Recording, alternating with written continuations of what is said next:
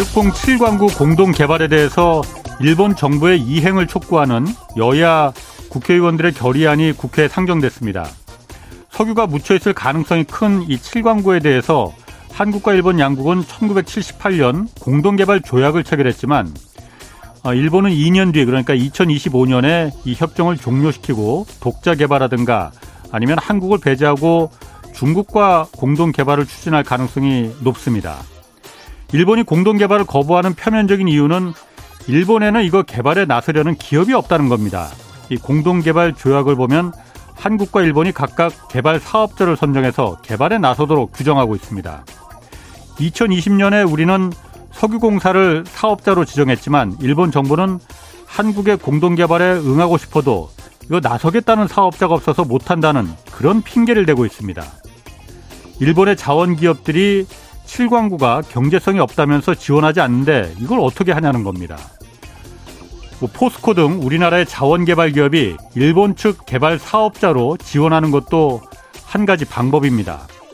외국의 기업이 개발 사업자로 나서는 것은 법적으로는 아무 문제가 없습니다. 이제 정말 시간이 없습니다. 시간이 우리 편이 아닌 이상 정말 뭐라도 해야 합니다. 네, 경제와 정의를 다잡는 홍반장, 저는 KBS 기자 홍사원입니다. 홍사원의 경제쇼 출발하겠습니다. 유튜브 오늘도 함께 갑시다.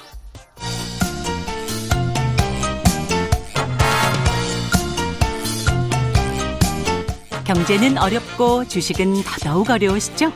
괜찮습니다. 우리에겐 염블리 염승환 이사님이 계시니까요. 친절하고 정확한 주가 분석. 이 시간 꼭 함께 해주세요. 네, 염블리의 영양만점 종목 분석 시간 염승환 이베스트 투자증권 이사 나오셨습니다. 안녕하세요. 네, 안녕하세요. 날씨가 완전히 봄입니다. 네. 자, 주식과 관련해서 오늘 궁금한 게 있는 분들 짧은 문자 50원, 긴 문자 100원이 드는 샵 9730으로 문자 보내주시기 바랍니다. 자, 먼저 그 에코프로 요즘 뭐 워낙 핫했잖아요. 네네. 코스닥 시장에서 네. 워낙 많이 올랐잖아요. 네. 여기 지금 검찰 수사 받고 있죠. 무슨 네, 내용입니까? 압수수색이 그러니까 지난 음. 그 이제 그 이 서울 남부지검하고요. 예. 그 금융위원회 특별 사법 경찰이 예. 16일하고 17일 날 음. 이제 충북 청주 그 에코프로 본사에 이제 그 수사 인력 좀 보내가지고 예. 압수수색을 좀 했다고 하는데 내용은 예. 이게 2020년하고 21년 예. 이제 2년간의 그 에코프로 전현직 임직원 뭐 누군지는 아직 알려지진 않았고요. 예. 임직원이 이제 미공개 정보 뭐 예. 를 들면 유출을 해보면 뭐 이렇게 공급 계약을 하기 전에 뭐 알았을 수도 있잖아요. 직원들이 에코프로 하니까 배터리 그러니까 양극재 생산하는 양극재죠. 기업체죠. 예. 어. 그래서 이제 그런 뭐 미공개 정보를 이용해서 예. 좀 어떻게 보면 미리 사놓을 수도 있 는 거니까 예. 뭐 그건 이제 어디까지 좀 추측이긴 한데 정확한 음. 내용은 안 나왔지만 그런 예. 우리가 알 수 없는 미공개 내부 정보를 이용해서 뭐 부당 이득을 취득을 했다. 예. 요 혐의를 좀 잡고 일단 이제 압수수색을 한 것 같아요. 근데 이건 아. 이제 조사를 해봐야 되니까 예. 뭐 이게 사실인지 아닌지는 우리가 아직은 알 수는 없고요. 예.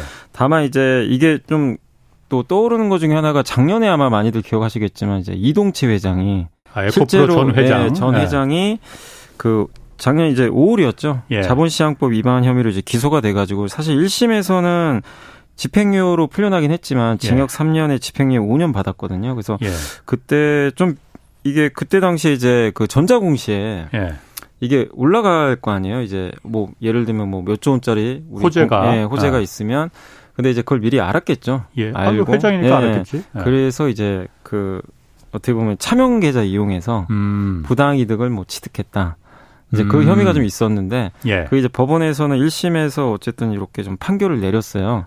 집행유예로? 네, 집행유예로 이제 판결이 됐고 어쨌든 이제 11억 원 정도 이제 시세 차익을 낸 걸로 예. 이렇게 나와 있습니다. 그래서 작년에 한번 에코프로 계열사들이 한번 주가가 폭락을 했었죠. 아. 이, 이, 이런 이제 예. 이슈들 때문에 예. 당연히 이제 아니 회장이 그랬다고 하니까 어. 시장이 놀래버린 거죠. 예. 근데 이제 다시 또 1년 만에 이제 누군지는 모르지만 예. 어쨌든 이런 좀 미공개 정보를 이용한 부당이득 취득 혐의를 좀 어쨌든 어. 지금 검찰에서 예. 지금 일단 조사를 하고 있는 걸로 좀 알려져 있습니다. 그러니까 지금 혐의 내용은 일단 그러니까 주가 조작이나 이런 거는 아니고 네, 그건 아니고 미공개 그 내부의 그 정보를 갖다 공시되기 전에 누군가 전현직 임직원들이 다 주식을 잔뜩 사고 그 다음에 공개가 되면 그 공시가 공개되면 네. 이제 오를 거 아니에요. 네. 그럼 다시 차익을 실현하고 이렇게 했다는 거죠. 그랬을 가능성이 높은 거죠. 그러니까 정확하게 어. 뭐 이제 검찰에서 확실하게 좀 언급은 안 했지만 예.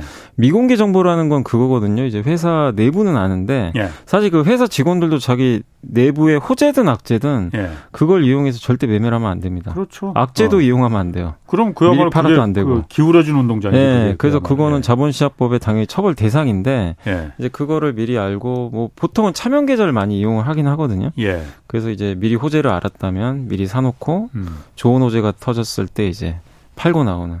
그러니까 작년에 이동채 회장이 그 혐의로 예. 어떻게 보면 이제 기소가 됐던 거죠. 근데 작년에 그 똑같은 혐의로 그게 사실 어 혐의가 죄질이 그 그렇게 가볍지 않은데 네. 집행유예로 풀려났네요. 네, 집행유예로 일단 풀려났습니다. 그러니까 또 그러면은 아 이거 해도 되나 보구나 하고 그래서 이번에 아직 뭐 그 수사 결과가 발표되지는 않았지만 네.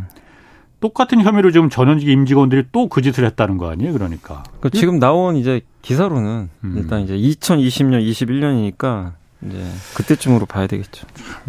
그러면은 지금 에코프로 이게 여기가 배터리가 워낙 요즘 뭐 2차 전지가 워낙 전도 유망하다고 하니까 네. 오를 수는 있는데 올라도 최근에 너무 많이 올랐잖아요. 어, 에코프로 삼형제라고 해서 네. 에코프로 다 계열사들이죠. 그러니까 에코프로하고 그러니까 에코프로가 지주회사고 네. 그 밑에 이제 사실 물적 분할에서 이제 상장한 회사가 에코프로 BM 예. 여기가 양극재 예.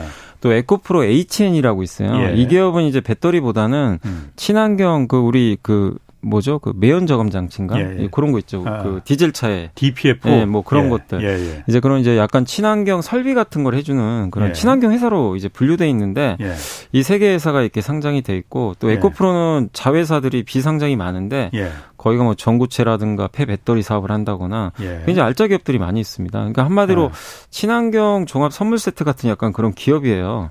그러다 보니까 이제 최근에 뭐 유럽의 원자재법, 미국 음. IRA 인플레 감축법 이런 수혜를 좀 바탕으로 해가지고 어쨌든 이제 올, 음. 이번 한 작년 말부터 했던 것 같아요. 굉장히 주가가 한 세 배 정도 이상 좀 오른 오른 걸로 좀 알고 그러니까 있습니다. 세배 이상 오른 거 오른 거는 제가 그러니까 좀 궁금한 거는 물론 배터리가 워낙 그 유망한 사업이긴 하지만은 이 정도로까지 오를 정도로 한가 야 이거 좀 이상한데 이거 정말 좀 냄새가 나는데 그 생각은 했었거든요. 그런데 네. 이번에 걸린 거는 그거 조작이나 이런 건 아니죠. 그러니까 그거랑은 상관이 어. 없고 그러니까 어. 이 직원들이 그러니까 이거는 어디까지나 어. 이게 그 혐의 사실이 어. 어쨌든 재판까지 만약에 수사가 돼서 기소가 돼서 네. 재판이 나와봐야 우리가 아니까 네. 정확하게 저도 뭐 이 이분들이 잘못했다 이건 제가 말씀드릴 여지는 아니고 아. 다만 이제 여기 나온 거는 이제 의심이 된다는 거죠. 그러니까 아. 검찰이 압수수색했겠죠. 뭔가 혐의가 있으니까. 네. 그러면 그렇게 올라간 거는 왜 올라간 거예요? 그렇게까지 여기가 에코프로. 아, 그러니까 저도 개인적으로 어. 이제 사실대로 말씀드리면 아. 올라가는 이유는 타당한 건 있어요. 뭐냐면 일단은 이제 이 첫 번째가 어쨌든 이제 미국이든 유럽이든 일단 제일 중요한 것 중에 하나가 결국 그거거든요. 그 배터리를 만들 때 음. 원재료가 중요하잖아요. 뭐 예. 리튬, 코발트, 망간. 예. 근데 이런 것들은 자원이 한정돼 있는데 예. 그래서 이제 여기서 강조하는 게 뭐냐면 폐 배터리 그러니까 예. 리사이클링 해라. 아. 근데 이제 에코프로가 그걸 좀 하고 있어요. 예. 그래서 이제 폐 배터리부터 시작을 해가지고 예. 전구체, 양극재 음. 이런 순서대로 좀 내려오거든요. 근데 예. 또 이 전구체를 가지고 양극재를 만드는데 양극재 기술도 거의 세계 최고 수준 갖고 있고 에코프로비엠이 제가 알기로는 점유율 측면에서 거의 세계 1등인 걸로 알고 있어요. 예. 근데 그러다 보니까 이 시장이 당연히 누가 봐도 커지잖아요. 예. 그래서 이런 유럽마저도 이런 법이 만약에 나온다면 어 에코프로 되게 좀 좋지 않을까. 예. 유럽에도 이제 공장을 아마 짓는 걸로 좀 알고 있어 가지고 그렇게 되면 어 에코프로 매력적이다. 음. 이런 이제 얘기들이 나오면서 주가가 올라갔죠. 그러니까 그냥 단순히 올라간 건 아니고 예. 정책 수의 기대감으로 음. 올랐는데 저도 사실 이렇게까지 오를 줄 몰랐죠. 뭐 예. 정말 세네 배가 좀 올랐는데 예. 또그 한 가지 또 배경은 뭐냐면 반도체가 힘이 없어요. 예. 이게 뭐냐면 사람들은 선택을 합니다. 선택과 예. 집중을 하는데 음. 반도체가 상대적으로 매력이 없는데 예. 여기는 정말 누가 봐도 매력이 있어 보이는 거죠. 그러니까 이제 기관 펀드 매니저들 입장에서도 2차 전지 지금 시총이 커요. 이걸 담지 않으면 못 쫓아갑니다. 예. 자기 펀드 수익률이. 예. 옛날에 삼성전자 좋을 때 삼성전자를 못 담는 펀드 매니저들은 이게 수익률이 떨어지거든요. 예. 그럼 당연히 좀 질책을 또 받을 수도 있죠. 어. 그러니까 이제 이 시총 비중이 점점 커지는 업종이 있으면 이게 예. 어떻게 보면 좀 추격 매수가 또 들어오는 경우도 있어요. 그러니까 음. 약간의 수급적인 부분도 있을 거고 또 예. 공매도 세력들이 제가 알기로는 에코프로나 에코프로 BM도 굉장히 예전 작년에 사실 주가 별로 안 좋았거든요. 예. 작년에 에코프로 BM만 해도 주가가 굉장히 지지부진했어요. 아. 그래서 공매도가 되게 많았던 걸로 제가 알고 있는데 예. 이제 이렇게 급등을 하면 두세 배씩 가면요. 공매도 쳤던 세력들 입장에선 예. 엄청난 손해입니다. 이거 아. 갚아야 되거든요. 그렇죠. 주식을 다시 사서 네, 사야 되는데 예. 손실이 무한대예요. 예. 이거 내 돈 원금을 다 있는 게 아니라 예. 그냥 올라가면 갈수록 엄청난 음. 손해를 보니까 예. 손절매를 안 할 수는 없었겠죠. 예. 근데 손절매를 하면 우리가 주식 손절매하면 매도인데 공매도는 반대가 돼요. 그렇죠. 매수가 돼요. 어. 그럼 더 매수가 들어오니까 예. 주가 더 오르겠죠.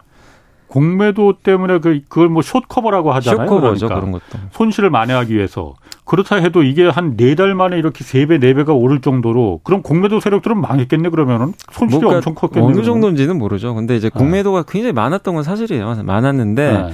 그러니까 제가 말씀드린 이 세 가지 요인들이 예. 겹치면서 예. 이게 주가 올라갔는데 예. 굉장히 그러니까 저도 이 굉장히 드문 케이스죠. 이렇게 뭐 예. 갑자기 단기간에 급등한 경우가 많지는 않으니까. 근데 예. 이런 수급적인 이슈랑 펀더멘털 이슈가 같이 결합이 돼서 예. 좀 급등한 게 아닌가. 이렇게 좀 일단 보고는 있습니다. 그렇군요. 이게 사실 그런데 이번에 그 에코프로 관련해서 검찰에서 그리고 금융당국에서 아, 수사하면서 주가가 그럼 폭락하겠구나. 당연히 그렇게 생각했는데 네. 오늘 보니까 주가는 올랐던데. 네, 오늘 아침에는 어. 에코프로가 10% 하락 출발했어요. 네. 근데 결국 종가에는 또 올라서 끝났거든요. 네. 에코프로 BM은 2% 올랐는데 네. 글쎄요, 뭐 저도 어쨌든 악재는 악재죠. 악재는 악재인데 네.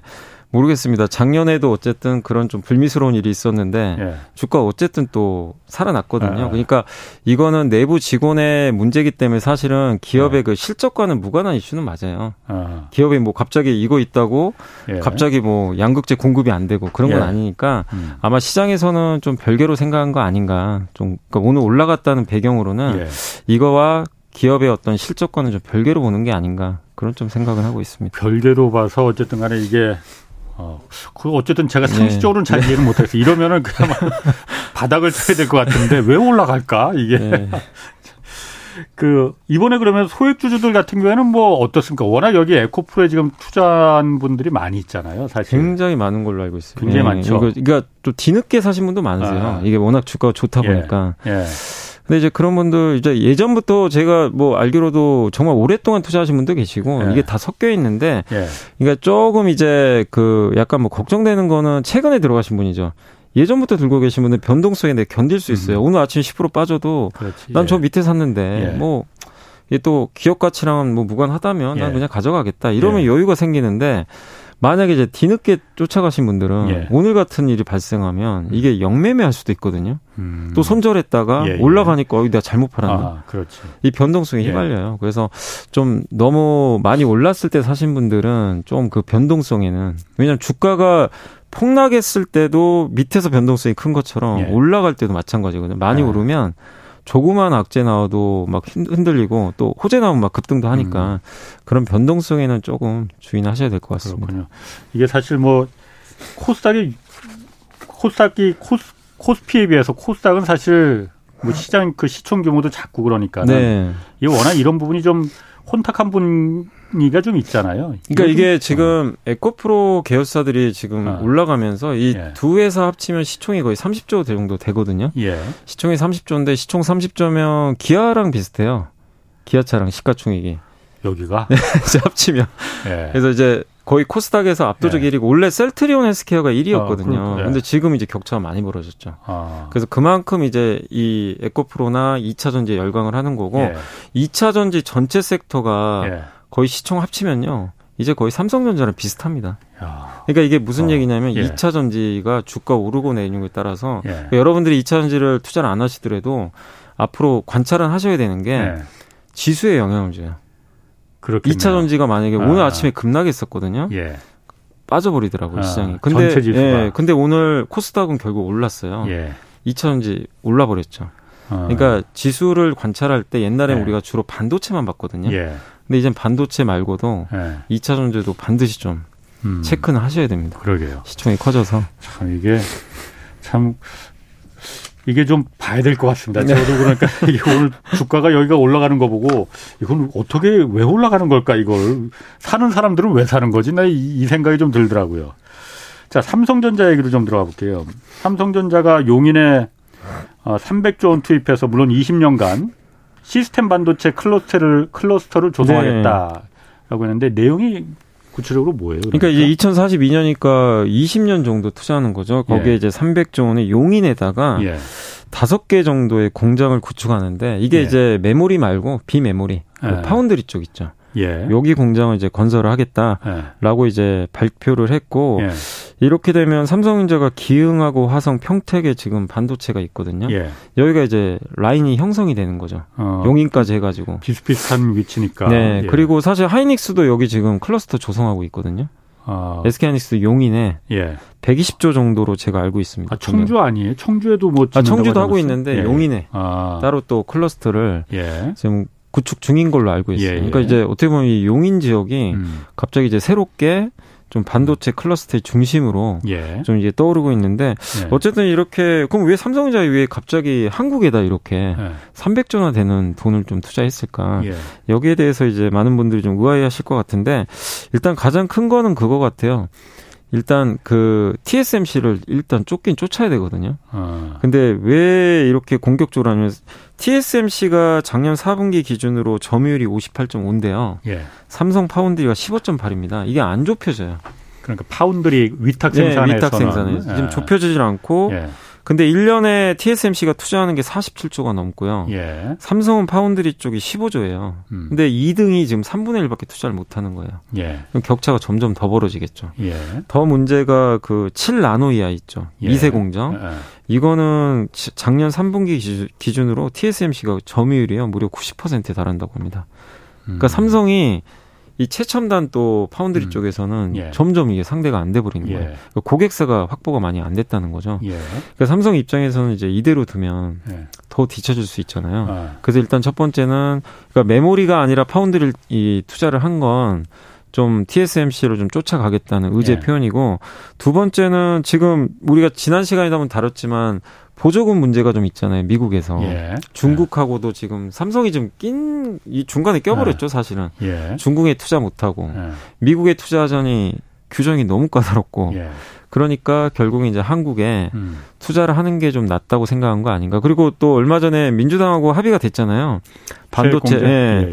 그래서 세액 공제 좀 늘려주기로 했기 예. 때문에 뭐 삼성 입장에서는 이제 부담이 좀 덜어준 거죠. 음. 어떻게 보면. 예. 그래서 아마 300조 원 정도를 한국에 예. 투자하는 게 좀 합리적이라고 생각을 음. 해서 그러니까 약간 지정학적 리스크하고요. 음. 이 예. TSMC 추격 문제 이 두 가지 때문에 한국에 투자한 게 아닌가라고 좀 생각은 하고 있습니다. 이번에 그러니까 300조 원을 용인에 그 투자하는 거는 메모 그 삼성전자가 전통적으로 그 강점 있는 메모리가 아니고 파운드리 그러니까 대만의 TSMC를 쫓겠다는 게 목, 목적이잖아요. 그거일 가능성이 높아요. 파운드리랑 이제 예. 비메모리가 예. 포함되어 있는. 예. 그런데 어, 물론 그러니까 그 시스템 반도체 비메모리가 갈수록 중요해지는 건 사실 당연한 사실인데 네. 사실 삼성전자가 예전에도 그 여미사님이랑 몇 번 얘기한 것 같지만은 기술력에 있어서 TSMC와 그렇게 격차가 큰 게 아니 그것도 물론 있겠지만은 네. 그보다 더 큰 이유는 애플이 왜 삼성한테 맡기질 않겠느냐. 애플의 스마트폰과 삼성 갤럭시 스마트폰은 경쟁이잖아요. 그죠, 그죠. TS 대만의 TSMC가 회사가 내고는 슬로건이 그거라면서요. 네. 우리는 고객과 네, 경쟁하지 맞아요. 않는다. 네. 삼성은 경쟁하잖아요. 경쟁하는 거죠. 그러니까 이걸 갖다가 분리시켜야 된다라는 걸 계속 그 그래서 어. 분할 얘기가 나온 적도 있어요. 뭐 분할해야 어. 되는 거 아니냐 뭐 그런 의견도 있는데 예. 근데 이제 지금 투자자분들은 당연히 만약에요 삼성전자 예. 분할한다고 하면 예. 또 어떻게 받아들일지 모르겠어요 분할에 되게 민감하시잖아요 요즘에 주주분들이 예. 그러니까 어. 사업을 이렇게 떼어내는 거 옛날에는 예, 예. 사실 물적 분할이나 인적 분할이 되게 사실 과거에는 되게 흔했거든요 예. 이제 그런 그런 경우들이 많았고 아까 말씀드린 에코프로도 예. 사실 에코프로 BM도 물적 분할해서 나온 회사입니다. 예. 근데 이제 요즘에는 작년에 LG화학 사고 사건들 음. 때문에 굉장히 또 예민해지셨잖아요. 사실 그런데 삼성전자 입장에서 이 비메모리는 사실 알짜 회사는 아니잖아요. 예를 들어서 그 분할이 아까 말씀하신 LG나 네. LG 화학에서 LG 에너지 솔루션이 알짜 회사를 배터리를 갖다 분리한 것처럼 네. 알짜를 갖다 빼내는 거하고 사업 자체를 갖다가 지금은 사실 TSMC의 절대적으로 열세인 회사잖아요. 그걸 갖다 그 사업 분야를 분리해서 삼성전자가 자 우리는 이제 TSMC처럼 고객과 경쟁하지 않는다. 애플이 우리한테 맡기더라도 우리가 그 애플의 그, 시, 그 설계나 이런 거 우리가 들여다보지 않아. 그러니까 우리 믿고 맡겨도 돼. 네. 라는 걸 하기 위해서 분할하는 거잖아요. 이게 알짜인 거를 분할하면 욕을 먹겠지만은. 제, 제 생각엔 파운드리는 아. 저는 예. 정말 중요하다고 생각하거든요. 예. 삼성에서. 그러니까 음. 많은 투자자분들이 메모리는 그냥 기본이에요, 기본. 예. 당연히 세계 1등이니까. 그러니까 여기다 높은 밸류를 주긴 어려워요. 아. 원래, 원래 잘하고. 원래 그리고 아시겠지만 메모리 사이클이 심하잖아요. 예. 안 좋을 땐 이제 적자까지는 볼 것 같은데. 예. 근데 삼성에서 어쨌든 앞으로 우리가 봤을 때 반도체에서 성장을 할 수 기대할 수 있는 게 파운드리잖아요. 어째 아. 쫓아가는데 예, 예. 이걸 만약에 또 떼냈을 때 아. 주주분들 반응이 좀 당연히 걱정될 수밖에 없고 예. 다만 이런 건 가능하겠죠. 그러니까 만약에 고객과 경쟁하지 않는다는 측면에서는 어떻게 보면 분할하는 게 맞을 수도 있잖아요. 예. 그럼 따로 떼내면 아. 다른 회사가 될 수도 있는 거니까. 예. 근데 그 만약 그렇게 됐을 때는 삼성전자가 반드시 이걸 약조를 해줘야 되겠죠. 기존 주주의 피해가 안 가도록 만약에 뭐 상장을 한다거나 이럴 때 기존 주주한테 뭐 우선권 우선권을 준다거나 네. 뭐 주식 배당을 해주는 거죠. 예. 그러니까 그런 얘기들은 이제 제도적으로 좀 보완되고 음. 있는데, 그러니까 최대한 기존 주주를 배려하는, 예. 네. 그러니까 LG화학 같은 사건이 안 나오게 음. 그런 식으로 한다라면은 또 받아들이신 분도 음. 당연히 많이 있겠죠. 음. 근데 그런 그냥 단지 그냥 뭐 물적 분할해서 자회사 상장한다는 이슈로 가버리면 음. 또 난리가 나겠죠. 이건 음. 삼성은 또 급이 다른 회사잖아요. 그렇죠, 그래서 네. 그런 것들을 감안을 해서 한다면 또 모르지만 네. 그러기 전까지는 아직은 음. 제가 봐서 그리고 삼성은 아직 여기에 대해서 어떤 좀 답도 안 내놨기 때문에 네, 정부의 발표죠 그러니까 이거는 이건 뭐 아직까지는 네. 나온 얘긴 삼성에서는 입장 발표를 한 적이 없어서 근데 산업자원부에서 이걸 발표를 했는데 당연히 삼성하고 다 얘기가 됐으니까는 발표를 한 거겠죠. 뭐. 예. 아. 그런데 지금 삼성이 어, 이 시스템 반도체 공장을 짓고 있는 게 용인에만 짓고 있는 미국에도 짓고 있잖아요. 지금. 네, 거기 지금 그러면은 네, 짓고 있죠. 이게 너무 어, 과잉 나중에 과잉 생산이 되는 거 아닌가? 이런 뭐 제가 우려할 거는 아니지만은 그런 거는 걱정 없어요? 그러니까 물론 이제 나중에 또 이게 너무 많이 생산이 되면 과잉 생산이 될 수도 있지만 예. 왜냐하면 근데 파운드리는 이게 과잉 생산이 좀 어려운 게 지금 삼성이 주력으로 하려는 건 최첨단이에요. 아. 이게 좀 예. 약간 음. 그 기술력이 낮고 그런 걸 하는 게 아니라 예, 예. 근데 앞으로 이쪽은 계속 공급이 부족합니다. 음. 그리고 3나노, 2나노까지 가야 되는데 예. 사실 아직 제대로 지금 수율이 안 나오잖아요. 예, 예. 그래서 공급은 예. 계속 부족해요. 아. 그래서 투자를 계속 해야 되기 때문에 아직은 공급 과잉을 걱정할 필요는 없는 것 같고 이거는 사실 삼성이 제대로만 만들어주면요 고객은 아마 줄 쓸 거예요.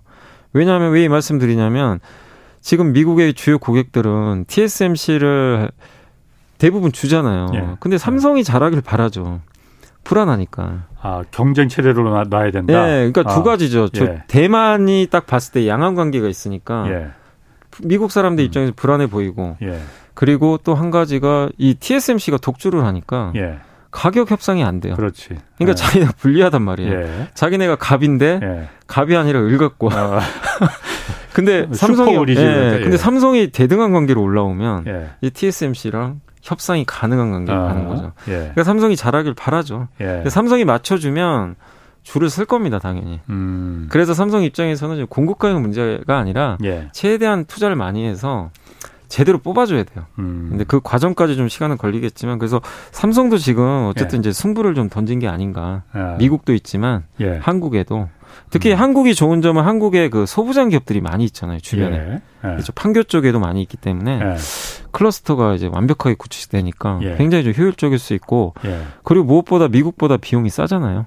그렇죠. 공장 자체가. 예. 예. 그래서 이제 그런 여러 마리 토끼를 또 잡을 수도 있다 보니까 예. 한국행을 어, 옛날 같았으면 제 생각에 중국에 갔을지도 몰라요. 예. 아무 음, 뭐 미중 관계가 예, 아니었으면 근데 이제는 중국에선 빠져나와야 되기 때문에 아마 한국으로 음. 선택을 한 것 같습니다. 그럼 뭐 어쨌든 국민의 한 사람이 입장에서 봤을 때는 미국이나 중국에만 투자하지 않고 국내에 이렇게 네. 그 투자를 할 신규 투자를 하는 거 그럼으로 인해서 그야말로 고용도 늘어나고 어, 그죠 많이 늘어나죠. 국내 GDP도 늘어나고 이런 게 전체적으로 선순환이 될 수 있다는 네. 것에선 박수 쳐줄 일 네. 아닌가라고 생각이 듭니다. 네, 네. 그런데 삼성전자 같은 경우에 지금 그 미국의 반도체 공장 그 텍사스주에 지금 짓고 있고 네, 짓고 있어요. 예. 아, 그러면 보조금 준다고 하니까 미국 땅에 지으면. 네. 그런데 공사비가 지금 엄청 오를 거라고 해요. 네. 물론 원자재 값이 올라서 그런 전망이 네. 있지만은 그 얼마나 오르길래 그러는 거예요, 이게? 이게 당초 공사비를 22조 4천억으로 봤거든요. 이제 우리 한국 돈으로. 그 텍사스 공장 네, 텍사스 그게 네. 이제 근데 지금 나오는 얘기는 32.9조예요. 그러니까 10조가 는 거죠. 어, 10조 10조가 10조 원이 늘었다. 네, 굉장히 큰 돈이죠. 10조면 엄청난 돈인데 네. 이 돈이 이제 늘어난 이유는 이제 자재비죠. 예. 뭐 자재비도 있고 미국도 지금 인건비 계속 오르잖아요. 예. 인건비에다가 아. 음. 각종 기자재 비용들이 좀 많이 올라간 것 같아요. 네. 그래서 지금 이게 10조 원. 근데 이게 문제가 보조금으로 커버하면 상관이 없는데 지금 삼성전자가 최대한 받을 수 있는 보조금이 3.3조 원 정도 된대요. 최대한 받는다고 최대한 받는 게. 때. 근데 네. 그러면 이제 충당이 안 되는 거죠. 배보다 배꼽이 더 커지는 네, 거예요. 그래서 지금 이제 삼성전자도 좀 고민이 크겠죠. 이거를 그 어쨌든 이제 음. 짓긴 지어야 되는데 네. 이 공사비를 커버할 수 있을 만큼의 나중에 이 수익도 나야 되는데 네. 또 만약 어쨌든 이 보조금을 또 선택을 하면 네. 저번에 우리가 다뤘지만 그렇죠. 미국에 또 굉장히 까다로운 그 보조금 규정 있잖아요. 너무 수익이 많이 나면 또 그것도 미국 정부하고 나눠야 되잖아요. 네, 그 보조금을 또 약간 네. 환수한다고 하고 네. 또 중국에 신규 투자 금지되고 그렇지. 여러 가지 또 아니면 또 뭐 재무제표라든가 네. 공장 뭐 실사를 받을 수도 어. 있고 생산 라인을 네. 갖다가 공개해야 된다는 것도 그러니까 이게 참 지금 어. 굉장히 좀 그 진퇴양난에 약간 좀 빠진 상황인 거는 같더라고요. 근데 미국 입장도 지금 음. 되게 좀 아직까지는 좀 강경한 것 같더라고요. 미국 기업도 다 똑같이 네. 적용받는다 이런 식으로 얘기하더라고요. 이미 그러면 저희 거기 그 공장 토랑은 제가 사진 보니까는 다 해놨 토랑은 다 지금 네, 텁하기가 네, 텁하기도 다 해놨던데 네. 지금 물을 수도 없는 거잖아요. 그러니까 이게 물르기도 그렇죠. 그리고 아니 미국에 또 투자한다 했는데 예. 이게 또 미국 정부의 관계도 있잖아요. 아 물론 그렇죠. 우리 예. 가겠다 이러면 예, 예. 그래서 굉장히 또 곤란할 수도 있죠. 삼성 입장에서. 그러니까 다시 물을 우리 안 하겠다 지금 이럴 수는 네. 사실 현실적으로 네. 손실도 너무 크고 또 한미 간의 관계 네. 반드시 공급망을 갖다 어쨌든 같이 하겠다고 한 입장에서 그 그럴 수는 없지만은. 네. 이걸 레버리지 사용 지렛대로 사용해서 우리가 더 좀 얻을 수 있는 거 아닌가? 왜냐하면 그 반도체 지원법 보조금 받으면 그 독소 조항이 네. 우리가 사실 현실적으로 받아들이기 힘든 조항이 다들 있죠. 다 그렇잖아요. 네, 다 네. 그렇잖아요. 네. 미국이 요구하는 조건이. 네, 맞습니다.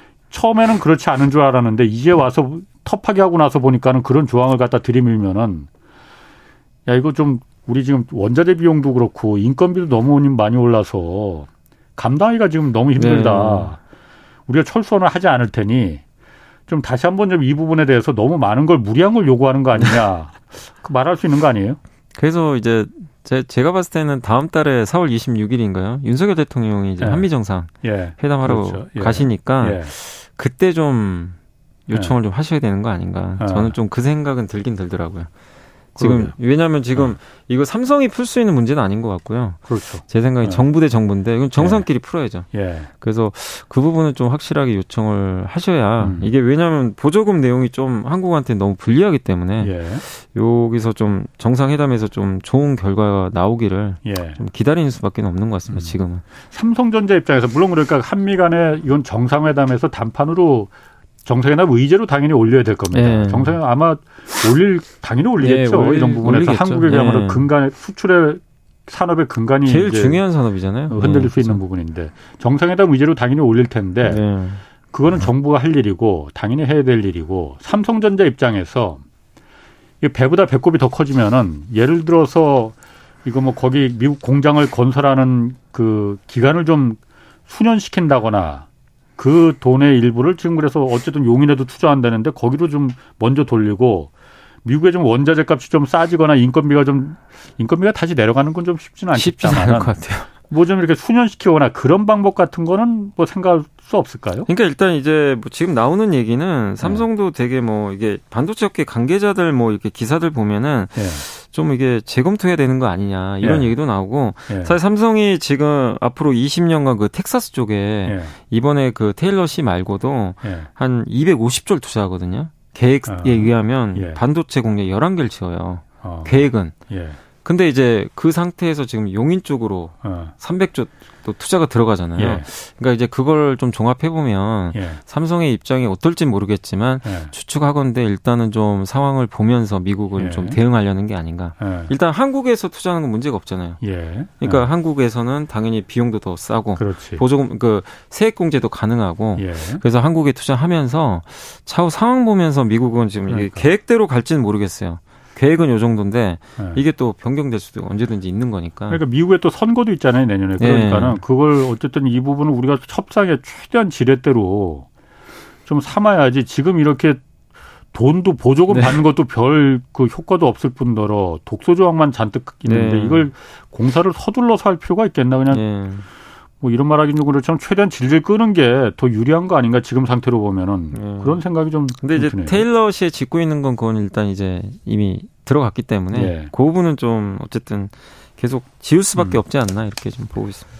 이 삼성전자나 SK 하이닉스나 이 반도체가 사실 우리 주력인데 사실 과거 보면은 뭐 분기당 순이익이 삼성전자 뭐 10조를 넘고 막 그랬었잖아요. 그렇죠. 네. SK도 수조 네. 조 단위의 그 영업이익이 남고 올해 1분기에 둘 다 수조 원대 적자를 낼 것이라는 전망이 있어요. 네.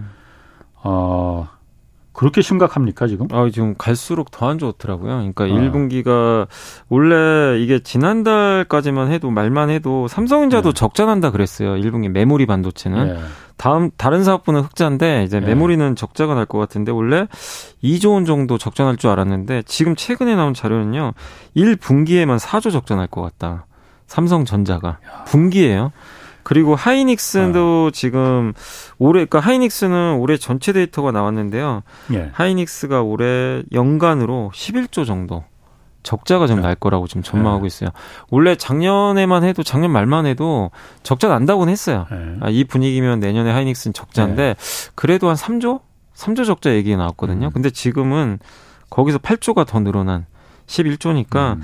근데 지금 이게 왜 그러냐면요. 제 어차피 메모리 반도체는 24시간 계속 돌려야 됩니다. 그렇죠. 찍어내야 되는데 예. 저 고객들이 안 사가요. 아. 가격이 지금 폭락을 했는데도 안 삽니다. 예. 그러니까 뭐더 예. 떨어지길 바라는지 모르는데 저기서 안 사주면 방법이 없어요. 예. 재고 안고 가야 되는데 예. 안고 가는데 정상 재고가 5주거든요. 이번 2분기에는 한 20주까지 늘어날 것 같아요. 20주. 예. 그러면 어떻게 되냐면 이거를 어떻게든 털어야 돼요. 왜냐면 반도체는 아시겠지만 시간 지나면 그렇지. 뭐 예, 예전 거보다 성능이 당연히 예, 예. 당연히 최신 걸 원하니까 예, 예. 사람들은 그 고객들이 그러니까 어쨌든 울며 겨자 먹기로 할인 판매 들어가야 돼요. 아. 그러니까 계속 싸게 팔면 어떻게 됩니까? 원가 이후로 파니까. 예. 적자가 누적될 수밖에 없죠. 근데 이거 재고를 어. 안 줄일 수도 없고요. 예. 안고 가면 나중에 네. 더큰 문제가 생기니까. 어. 그래서 지금 계속해서 이렇게 지금 적자가 좀더 어. 커지는. 그러니까 수요가 지금 전혀 늘지 못하고 있고. 네. 그리고 시장에서 기대했던 삼성전자가 사실 공격적으로 감산을 하면 예. 딱 끝날 문제인데 삼성전자 감산에 대해서 얘기들이 많잖아요. 뭐 감산한다. 어떤 데는 아니다 안 하는 것 같다 예. 이런 얘기들이 있는데 하이닉스나 마이크로는 하는데 예. 삼성전자가 어떤 얘기도 안 합니다. 우리는 감산한다. 그러니까 이제 삼성 인위적인 감산은 없다라고 얘기는 네? 언급은 했는데 네. 이제 증권사마다 약간 의견은 다를 수 있겠지만 네. 자연 감산한다라고는 보고 있거든요. 근데 이제 그 자연 감산이야 뭐 사실 감산은 아니잖아요. 그러니까. 근데 이제 네. 공격적인 감산 인위적으로 하는 건 아니죠. 네. 예. 그 이제 그러다 보니까 그 감산 강도가 떨어지다 보니까 네. 아, 이런 상황에서도 이렇게 감산을 안 하면 네. 1등 기업이 네. 이게 업황이 버틸 수 있겠느냐 이런 우려들이 계속 있는 것 같아요. 이렇게 생각할 수는 없는 거예요. 그러니까 어, 과거에 사실 그 반도체 값이 이렇게 폭락했을 때 치킨 게임으로 일본의 반도체 업체들이 다 나가 떨어졌잖아요. 네. 지금 메모리 반도체는 만드는 데가 삼성전자하고 SK 하이닉스 그리고 미국의 마이크론 세 군데밖에 예. 없어요. 거의 뭐 거의 독점이잖아요. 거의 지금 상황에서 삼성전자 입장에서 SK 하이닉스나 마이크론 지금 감산에 들어갔잖아요. 네. 삼성전자는 감산하지 않겠다 뭐 입장 표명이 네. 없는 게 이참에 또 한 번 치킨 게임에서 여기서 독보적인 경기 그이 입지를 굳혀야겠다 이 생각 드는 거 아니에요 혹시? 누군가 아, 제 생각에는 어. 디램은 그럴 가능성 거의 없다고 봐요. 왜냐하면 음. 디램 점유율이 지금 40% 정도 되거든요. 삼성이 예. 예. 되는데 어차피 3, 4 과점이기 때문에 삼성 예. 입장에서는 이미 이건 치킨 게임이 끝난 시장이고 예. 그리고 이게 50% 넘을 수도 음. 있죠. 만약 치킨 게임을 해서 50%를 넘어가요. 아. 각종 이제 규제에 걸립니다. 예. 오히려 그리고 만약에 아. 그 상태에서 마이크론이 예. 엄청난 데미지를 입었다. 아. 미국이 가만히 안 있겠죠 또. 아. 미국 정부 입장에서는 예. 그럼 삼성전자한테도 데미지가 나중에 갈 수도 있어요. 그래서 음. 저는 디램은 아닌 것 같고, 근데 예. 낸드는 업체가 한 다섯 여섯 개 되거든요. 예. 그러니까 낸드는 할 수도 있겠죠. 음. 낸드는 왜냐면 아직 완전히 치킨 게임이 아, 끝난 건 아니니까. 그렇구나. 근데 디램은 3사밖에 없는데 예. 이걸 무리해서 나 혼자 다 하려고. 예. 굳이 이렇게 또 리스크를 짊어지면서까지 음. 조단위 적자가 더 늘어날 텐데 음. 그래서 디램은 제가 봤을 땐. 치킨 게임 가능성 어. 없는 것 같아요. 그럴 것 같네. 제가 네, 디램 저는 쪽은. 그냥 그냥 어설프게 생각하기로는 아 삼성전자가 감산 안 하겠다고 하는 거는 이참에 그러니까 SK 하이닉스나 마이크론을 확실하게 제압하기 위해서 둘 중에 하나는 망하게 해서야말로 삼성전자가 다 독식하려고 하는 거 아닌가? 네. 그 생각도 좀 해봤는데 말씀하신 대로 과점이 넘어가면은 국제적으로 규제가 세게 들어올 네, 테고 세게는. 또 마이크론이 막 문 닫으면은 이건 뭐 어. 삼성한테도 이게 과연 어. 그거는 제가 잘못 생각 네. 잘못 같은 그 추측한 걸로 음. 자 SM 여기도 재밌습니다. 네. 인수전은 일단 일단락 된 것 같아요. 네. 아 하이브가 갑자기 포기를 했어요. 불 붙여놓고서는 왜 갑자기 포기한 겁니까? 아, 일단 이제 방시혁 의장이 이제 인터뷰를 네. 한건 있는데 네. 이제 많은 분들이 좀 놀랬던 게 어, 이거 18만 원까지 공개 매수할 거라고 많이들 이제 어. 생각들을 하셨는데 그래서 엄청 올라간 거잖아요. 그래서 갑자기 포기해서 그날 이제 주가가 폭락을 했는데 네. 일단 하이브 주주 가치에 이게 부정적으로 영향을 끼칠 것 같다. 무슨 얘기냐면 승자의 저주에 걸릴 것 같다라고 얘기를 했더라고요. 예. 그러니까 우리가 예전에도 우리나라 기업들 중에 M&A 잘못해서 정말 망해버린 기업들도 있잖아요. 예. 배보다 배꼽이 커가지고 예. 그 이유가 뭐죠? 너무 비싸게 사서 그런 거거든요. 예. 그러니까 SM을 15만 원 지금 공개 매수인데 예. 뭐 예를 들면 17, 18까지 갔을 때는 좀 감당하기 어렵다고 본 것 같아요. 그리고 어. 이런 것도 있겠죠. 하이브가 만약에 18만 원을 얘기를 했어요. 예. 여기에 또 카카오가 20만 원을 불러버리면 이제 이건 감당이 안 되거든요. 무슨 포커판도 아니고. 그러니까요. 이제 그러니까 방시혁 의장이 예. 그렇다고 하이브가 예전에 이제 이타카 홀딩스라는 미국의 음반 회사를 인수할 때 한 1조 정도 들여서 산 걸로 알아요. 예. 자금 여력이 있긴 있는데 예. 여기서 더 베팅하기가 부담스러운 거죠. 예. 자금을 무작정 갖고 올 수가 없어요. 예. 조단위 자금을. 예. 카카오도 물론 이제 자금 여력은 있지만 어쨌든 하이브 입장에서도 이게 부담이 되는 거죠. 그렇다고 음. 내가 그러니까 방시혁 의장이 이거를 18만 원 한다고 해서 인수한다는 100% 보장도 없고 카카오 또 어떻게 나올지 모르잖아요. 예. 그래서 아마 여기서 좀 물러나기를 그러니까 음. 더 인수 이 비싸게 하는 건 좀 의미 없다고 생각을 해서 예. 일단 기존에 지금 지분 20%는 좀 갖고 있거든요. 예. 일단 여기에 좀 만족을 하고 예. 일단 좀 물러선 게 아닌가라고 좀 시장에서는 좀 음. 방시혁 의장의 인터뷰를 좀 토대로 그렇게 예상을 하고 있습니다. 이거 SM 인수전을 놓고 보니까 하이브하고 그 카카오가 카카오 엔터가 싸움 붙은 게 네. 공개 매수를 서로 하겠다고 해서 지금 이게 그 주가도 이렇게 올라간 거잖아요. 그러니까 처음에는요. 어. 원래는 공개 매수로 시작한 게 아니라 예. 처음에는 카카오가 예. 그 전환 사채를 받기로 했어요. 전자 배정 유상증자랑 예, 9만 예. 얼마로 제가 기억이 나요. 예. 그랬다가 이제 SM의 이제 이수만 의장이 예. 뒤통수 맞았다고 생각하고 하이브랑 이제 손을 잡고 예. 12만 원에 공개 매수를 시작한 겁니다. 음, 그러니까 처음에 그러니까 카카오가 전환 사 카카오랑 SM이 손잡 경영진이 손잡고 예. 전환 사채를 발행하는 거는 전환사채를 나중에 그게 주식으로 전환되면은 전환되는 거죠. 이수만 그 총괄의 주, 지분율도 떨어져 희석되는 거 네, 떨어지는 거잖아요. 그래서 네. 이제 그걸 목적으로 한 건가? 그런 것도 있고 네. 이제 어쨌든 9만 원이면은 네. 상당히 어떻게 보면 가격이 싼 음, 거거든요. 예. 그러니까 이제 SM 경영진 입장에서 여기로 카카오 음. 우군을 확, 쉽게 좀 확보를 예. 해서 하려고 했던 것 같은데 이제 갑자기 하이브가 참전을 한 거죠. 공개 매수를 하겠다. 네, 그래가지고 네. 예전부터 하이브도 네. 뭐 고민, 그러니까 이 기사 내용을 보니까 네. 몇년 전부터 CJ랑 카카오가 네. 인수를 하려고 그랬어요. 이수만 그 총괄 프로듀서 지분을 예. 이제 안 성립이 안 됐는데 그때도 좀 고민을 했다고 하더라고요. 음. 하이브도 여기 한번 좀 뛰어들까. 예. 근데 그러다가 이번에 어쨌든 이제 카카오가 그렇게 공격을 하니까 예. 이수만 의장하고 이제 손을 잡고, 잡고. 예. 어, 이, 이 기회에 한번 음. 해야 되겠다. 그래서 12만 원에 네. 이제 공개 매수를 시작을 했는데 네. 카카오가 저번에 가처분 신청해서 졌잖아요. 예. 그래서 이제 그걸 이제 사실상 삼자 배정 유상증자나 전환수채를 받을 수 없는 상황이 된 거죠. 예. 예. 그걸 이제 불법이라고 이제 가처분을 한 거니까 예.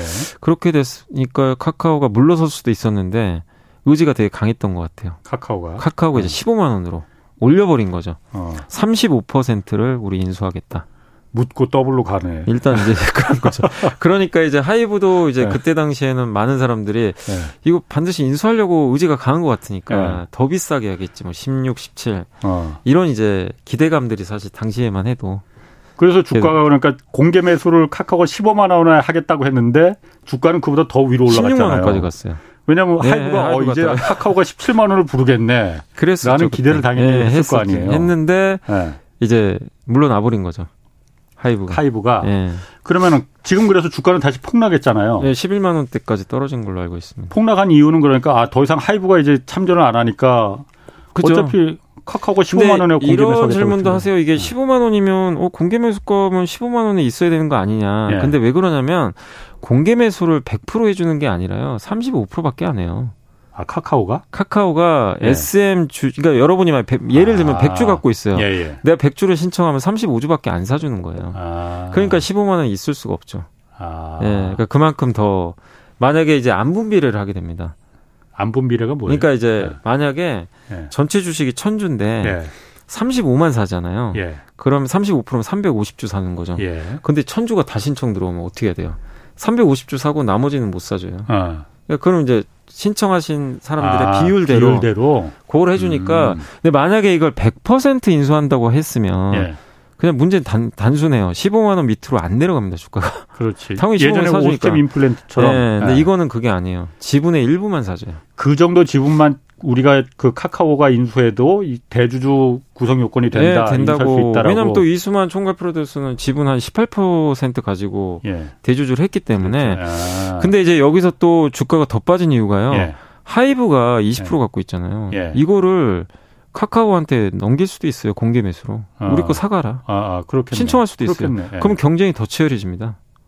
아, 그 주주끼리 그 안분 비율이라는 네, 주주끼리 더 치열해져. 그러니까 하이브가 빠지면 예.